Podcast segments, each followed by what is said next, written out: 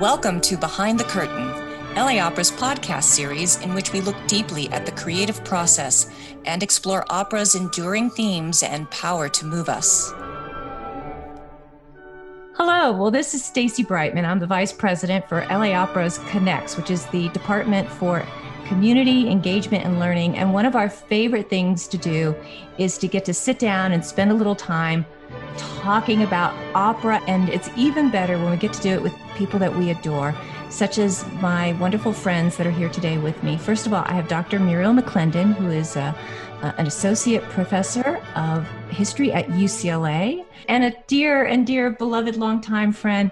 I like to call him Maestro, Maestro Jeremy Frank, who is our associate chorus master at LA Opera at our home. So, welcome, my friends, welcome.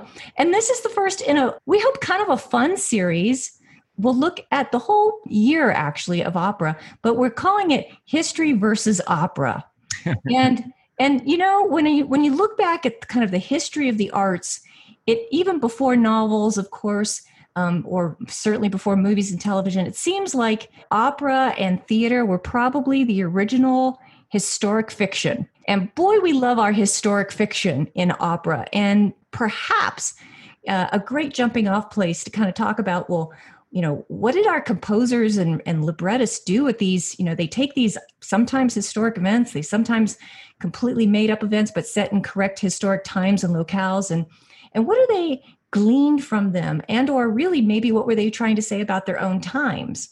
And today we get to talk about il trovatore the great verdi masterpiece. I, you know what? I'm just going to throw it to you dear jeremy. What is the beginner's guide to trovatore well, there's a lot to say, so I'll try and distill it down. You know, um, we often, and I think correctly, think of Verdi as one of the greatest uh, Italian composers, particularly of romantic opera. And those of us who know and love Verdi know that his works span three different eras. There's the early Verdi when he was just starting out, writing pieces that were quite nationalistic, um, you know, because Italy was in a big state of flux in the 19th century and uh, actually didn't become even the country that we sort of know it as now until 1870. So at the beginning part of his career, he was a big proponent for Italy coming together as this future modern Italy. And then there are these special pieces in 1850, right at the beginning of the decade. Trovatore is one. Rigoletto is another, and Traviata is one. And you might be thinking to yourself, gosh, I know all three of those titles, and there's no accident in many ways, his musical language uh, evolved and he started kind of catching fire in a new way, in a new and mature way. Trovatore is this interesting piece. It's interesting in several ways. One is that uh, rarely did Verdi decide to write an opera in this period without a publisher also saying, Hey, we'd like to commission you for this opera so that you get paid? But this was actually a project of his that he was drawn to, and he reached out to his librettist first. You know, the source material for this is a Spanish play uh, that comes from, I think, the 1830s by Antonio Garcia Gutierrez. Play in Spanish is called El Trovador and then that translates into Italian as the uh, Trovatore. He sort of wrote it right in the mix of, uh, he had composed Rigoletto, and he was about to find the material and be drawn to the project Traviata. He started Trovatore, but then kind of composed that and Traviata at the same time. And I think in some ways, it seems to me this is sort of a, a passion opera for him, like one that he writes from his own interest. It's set. Uh, it's set in Spain in the 15th century and actually toward the beginning of the 15th century. You know, the characters, most of them are fictional, but it is set in the aftermath of an actual uh, civil war that happened in that region of Spain. And essentially, there was a king, um, King Martin of Aragon. And in 1410, he died, and he didn't leave any clear su- successor to his throne. There were people who were near fits, but not good fits. One guy, Ferdinand, uh, was essentially his mom's nephew. And so, because it was through the bloodline of the mother, that was close but not a slam dunk. Uh, there was another person, um, uh, Urgel. Uh, I'm not sure what language to pronounce that in. he was uh, the father's brother-in-law, and so um, he was only a relative through marriage. And uh, and then there was actually at least one more uh, claimant for the throne, a guy named Frederick, uh, who actually, I'm not sure if I can say this word, but he was of unclear lineage, uh, therefore, a, technically a bastard. Mm. And uh, he actually had very few real claims to the throne, except that the Pope wanted to prop him up and legitimize his claim that guy eventually was convinced to sort of withdraw his claim from the throne and throw his support behind Ferdinand, who did then become the successor. Got it. And that guy um, then sort of creates this amalgam of people who followed him who were essentially royalists. And the followers of Urgel or Urgel, or however I should be saying that, um, he uh, and his followers became rebels in comparison to these other people. Oh. And that's useful for us for the plot of Trovatore because actually the fictional characters fall into these two camps too. So there are four main characters um, in in Trovatore. One is the Count of uh, uh, the Count di Luna himself, who is uh, actually a royalist, though he might be, the inspiration for him might be this guy who had claimed the th- throne and decided to step back. And then he was made to be like a, he was granted a title, I guess is what I want to say. and, and, and in essence became like a henchman. oh, wow. Okay. that, that royalist party. So he's guy number one, Count di Luna. Manrico is completely fictional. He is probably uh, the leader of uh, the rebel cause, not the prince or anything, but he it's sort of a rags to riches story. And he's a valiant fighter.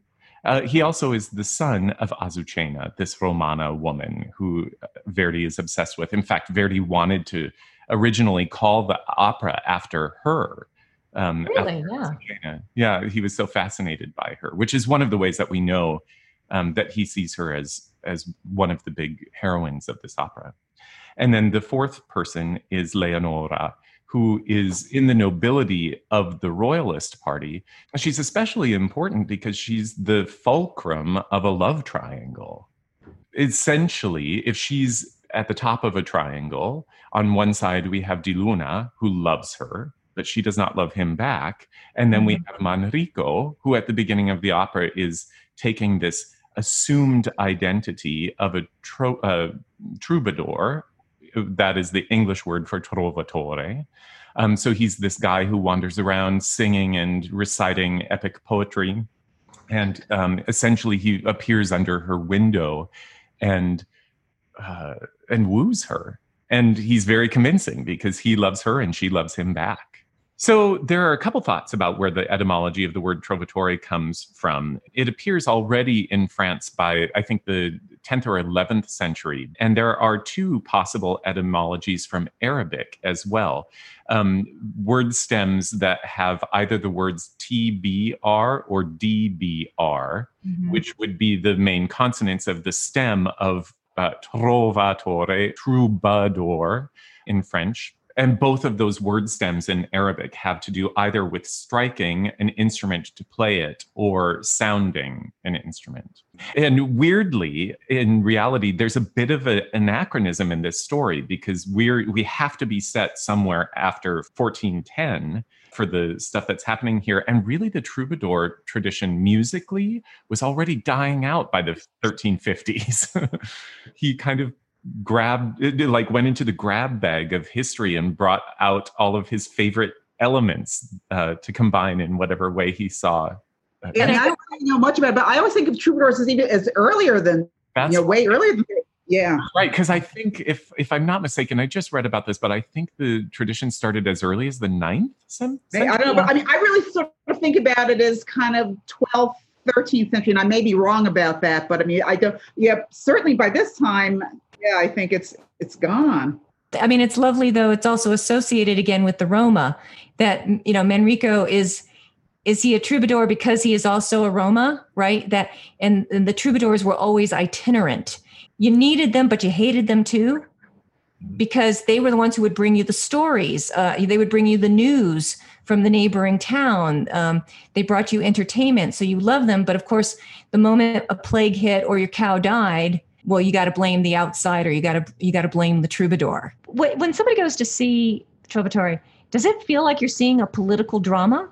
one thing that is true of Verdi's uh, pieces that ev- evoke politics in general is, of course, that's the backdrop. But I think he's really interested in the human aspects of these relationships. So, in many ways, the love triangle is the prominent flavor that you get, though it is set against this political backdrop. May I ask all you opera people, has anybody done any deep research on why Verdi chose this particular period to focus on? Because, I mean, if you're looking for civil unrest, you have so many eras from which to choose. And it seems to, like uh, this just seems a really interesting one to have landed on.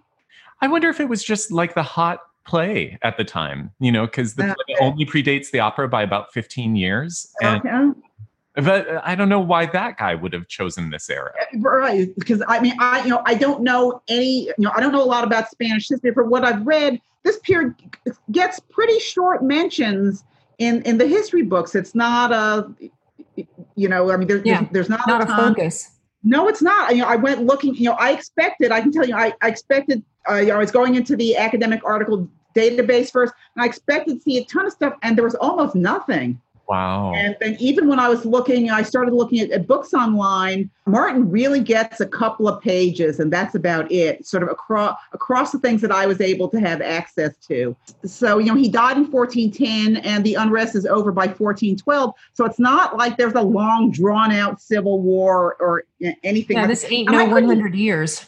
Right exactly and so i couldn't even figure out i had a hard time you know of course i don't have a lot accessible to me but what exactly was going on in those couple of years between his death and ferdinand being you know, the compromised candidate i couldn't even find out a lot about what what was going on. I mean i don't think it was two years of unrelenting civil war it doesn't sound like that and that would actually make sense to me given what you know given what the hundred years war was like that was not 116 years of unrelenting warfare but it just seems to me that this was not, it's a, you know, not a a terribly important uh, period in anybody's history. Maybe in a way that actually frees Verdi. I mean, if you t- if you take into account a piece like Tosca, which is set in a very specific year, even and at, right. at very specific junctures of what was happening politically, um, really uh, Puccini is sort of he has to hew to the history a little bit, and that is one of the I think the strengths of that piece. I'm guessing, Stacy, that will probably be a, a piece for future subject for this podcast. Um, but maybe here, because the history has a bit more anonymity, it gives him bigger leeway. And of course, a, a really common theme, especially you know succession and everybody's obsession with succession in all of these different monarchies a civil war as the background and what seemed to be endless civil wars leading to other endless civil wars and i know a theme that pops up a lot in the drama of the period too renaissance drama is that love versus duty, you know, love versus honor. And we haven't even touched, you know, the, the introduction of the Roma people into this, um, you know, who sometimes right. people known as gypsies. What stands out to you in, in all of this that Jeremy laid out? I think, um, I, I, think the issue of, of succession was one that was always extremely important. And when I teach this period to my students, I always tell them if you ever become king or queen of your own realm, don't die without heirs or don't die until your heirs are uh, reach their majority because it's just it's just terrible afterwards because that was always a recipe for unrest as we see unfolding uh, in this opera. And in fact martin and his wife had had four children. You'd think that one of them would have survived but it was the middle ages and that did not happen his eldest child, his son, also named Martin, who would have been his heir, actually died in 1409, one year before Martin uh, Martin himself did. So that's why he died without heirs. And apparently, he did not name an heir to follow him. And that helped to precipitate the unrest that lasted for the for the, the, the, next couple of years. The all, the other thing i also tell my students is when a monarch succeeded to the throne in medieval europe really your first job as a medieval monarch was to make the next monarch. Mm-hmm. that was the that, that you should get on that right away. Get married and start start making the, the, the, next monarch. So yeah so i would just say that yes that this was a really really important consideration. You wanted to pass down your realm intact to the next generation who would hopefully expand it. Because in addition to making the next monarch, a, a really important job of, of medieval monarchs was to expand territory. And so whatever you had done and expanded, you wanted to pass that down to your to your son. Uh, I know some places in Europe had specific laws that realms could not pass to a woman or through the woman's line. I guess Spain was Spain was was like that. You know, my my work is in England, and England did not have those laws, and it was it was never preferred for a woman to succeed to the throne anyway. And so that's why it was re- it was really important to expand your territory and make the next heir who would inherit your territory. Does anybody have an idea about Verdi in Italy? What what do Italians and the rest of the world think of Spain at this time? You know, is there any thought about why you would want to set your opera in Spain as opposed to Italy or other countries? Spain and Italy did have a political r- relationship. King Martin was also king of Sicily, or I think that was his title, King, king ah. of Sicily. Um, and so, you know, the Spanish had had political interests in Italy in, in this period. And I know that Martin was, I believe, was king of Sicily. You know, uh, very frequently I sort of uh, evoke the idea that composers throughout our repertoire often set in far away and long ago uh, so that they can make commentary on their contemporary yeah. Political situations. That's a safe move if you're in a dicey political situation yourself, perhaps. Yeah. And Italy hadn't yet gelled quite um, and Europe itself, um, between 1840 and 1848 and 52 and 1870, you know, there were these big tectonic shifts that happened in France and Italy and Germany that were the motions that ultimately would set up um, the modern 20th century world. But it was still in flux aside from uh, Verdi wanting to write human stories, wanting to um, set human stories against a political backdrop, I think it does. You know, one of the things that I found in, in researching this is that the plot itself is unusually chaotic for Verdi's works of this time. You know, each of the scenes lasts on average about 15 minutes. And so uh, for him, these scenes are short. They happen in rapid succession. They get to the guts of the emotion of the scene. Mm-hmm. And often, you know, the characters um, run off and fight each other, but we don't actually see that. We right. hear about what happened in the next scene. So we're looking at these little snippets of of raw emotional connection between people. Some of that and him choosing to use these slightly older fashioned musical forms, which helps make sense out of that chaos. You know, speaking of the music, maybe the most famous piece of music uh, from this opera, the Anvil Chorus. I mean, that's the preparation for a war. Can you tell us a little bit about what's going on in that famous, famous piece of music? I'll just play the famous tune part that everybody recognizes. Sing along at home if you know it.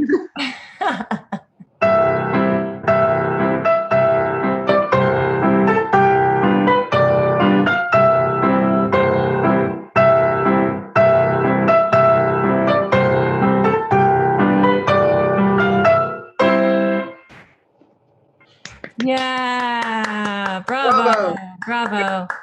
If I remember correctly, it's the Roma, the gypsies in the morning, you know, getting their weapons prepared. Yeah, and um, there are several things about it that draw Verdi to this. One is the idea that not only are these people political rebels, but they're also counterculture.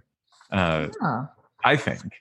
And um, for, as a musician, if we look at the orchestration of of Verdi's Anvil Chorus, uh, it, it is part of the music to have these sword blows and these these forging sounds. They're actually notated with rhythm, and there are sounds of uh, triangles and, and tambourines in the percussion section that are evocative of what Verdi thinks this culture would sound like. It's sort of in the same way that when Mozart wrote the abduction from the Seraglio, he used cymbals and and right instruments that were outside of the conventional Western European canon. We were watching a documentary last night on the role of Spanish territories in the millennium before Trovatore is set. Mm. And, uh, you know, as the rest of Europe went into the Dark Ages, um, really the Arabic culture that came across Gibraltar and uh, became the Moorish culture in Spain preserved and in fact retranslated ancient works from Greek back into Latin and made them again accessible to the rest of Europe, which had lost them. There was a rich, super intellectual legacy that is preserved through that culture. And I suppose it's a melting pot before our own melting pot by many centuries. Interesting. Yeah. Muriel, your, your thoughts on that or what's going on with the Roma people in Europe and specifically in Spain? The Roma were a, a very distinct ethnic minority in Spain. And of course, uh, Spain in the Middle Ages was not a unified country. There were many Spains. There were many parts of, of, of, Spain. So there were there were many peoples in, in Spain. And the Roma were a very distinct uh, ethnic minority among those diverse peoples and cultures.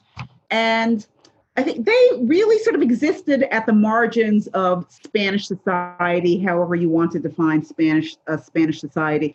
Uh, from the reading I did, it's not clear where the Roma came from. Uh, you know how they how they got into Spain. Not clear where uh, where they came from from, but they were they were well known and they were they were very distinctive because they looked different from other people living in in that area and they were they were different in, in, in, every way. They they acted differently. They wore different clothing than uh, other people did.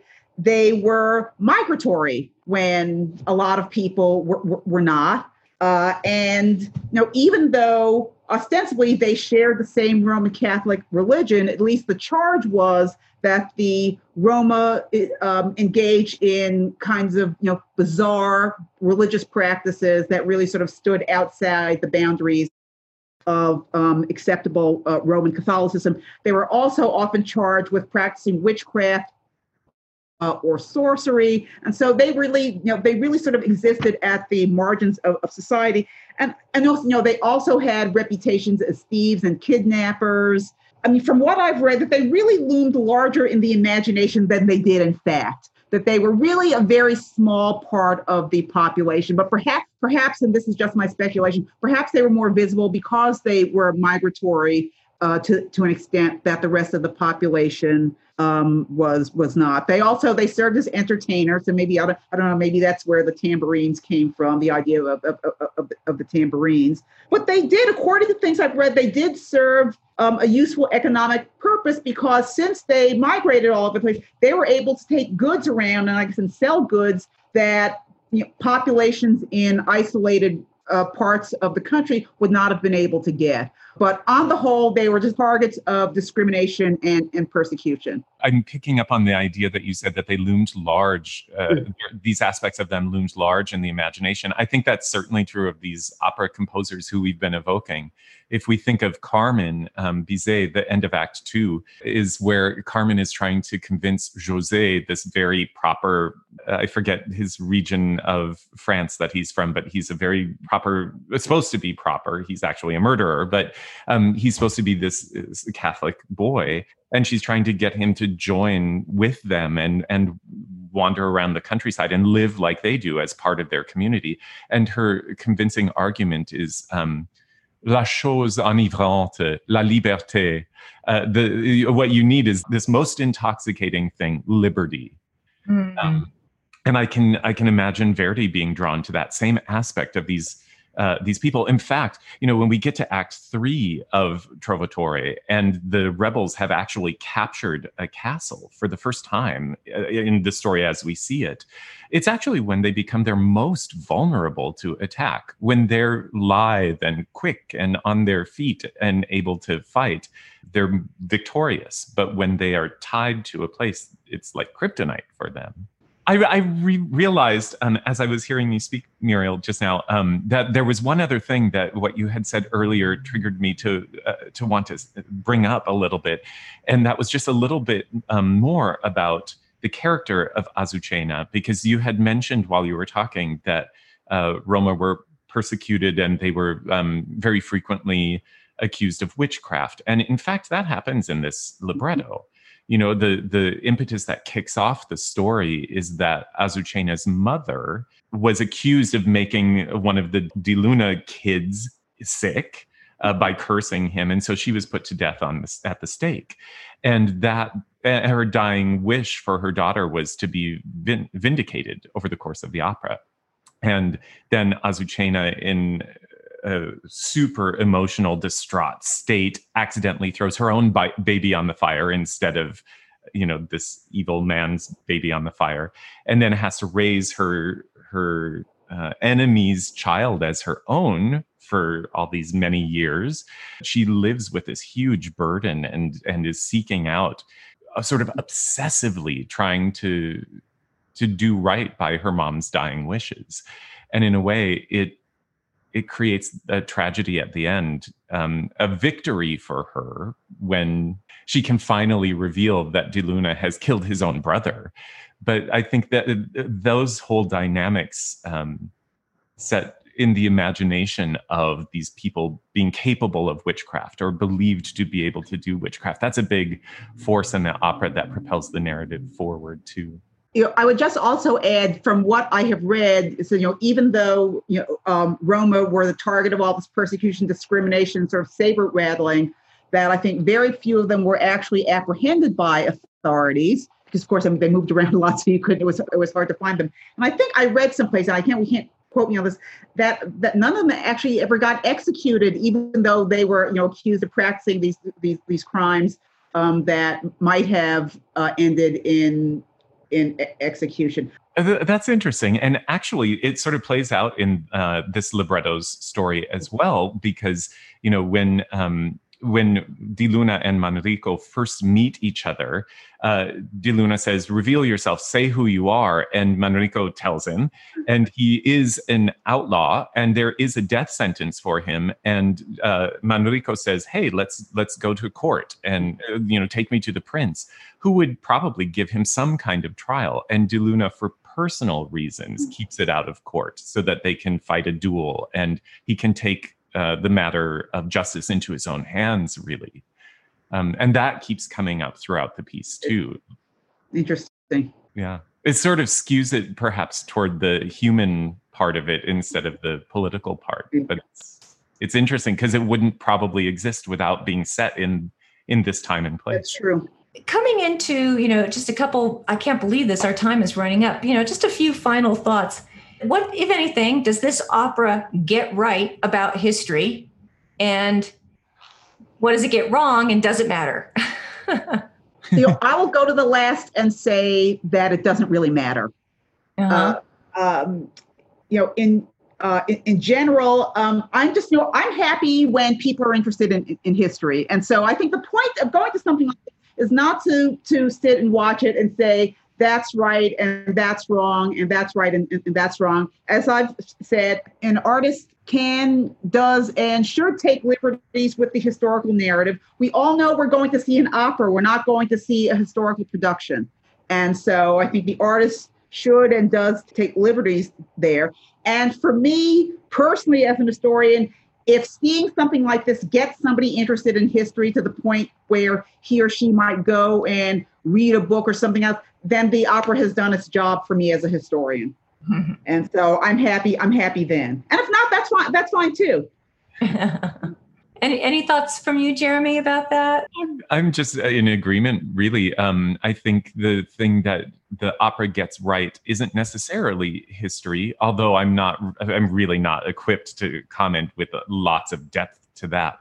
But I think it is um, endeavoring to capture the ideas of uh, vengeance and love and uh, unreciprocated love.